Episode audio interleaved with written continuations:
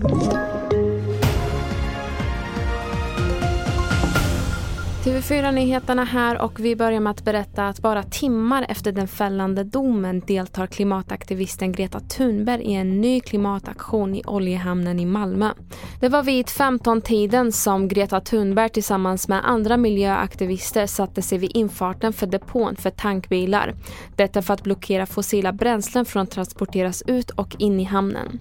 Och tidigare under dagen dömdes Greta Thunberg till dagsböter för en liknande aktion tidigare i sommar då hon vägrade lyda polisens order och flytta på sig. Eh, vi befinner oss i en akut kris som kräver att de som kan agera gör det.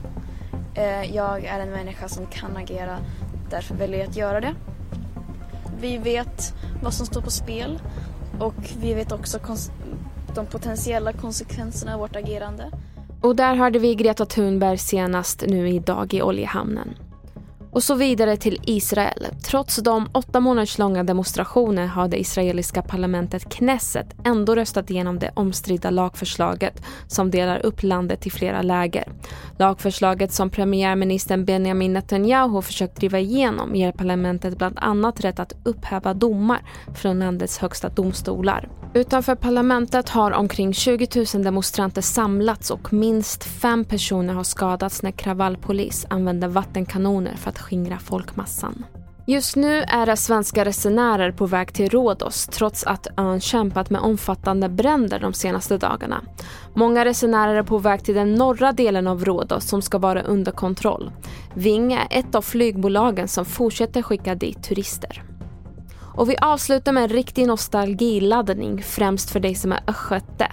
Musikbandet Eldkvarn är nämligen tillbaka och bandet ska tillsammans spela i slutet av juli för första gången sedan 2015. Och detta är deras sista spelning. Bandet säger hej då till en 50-årig lång karriär och detta görs där allt började, nämligen i Norrköping. Fler nyheter finns på tv4.se och jag heter Meriem Jamil.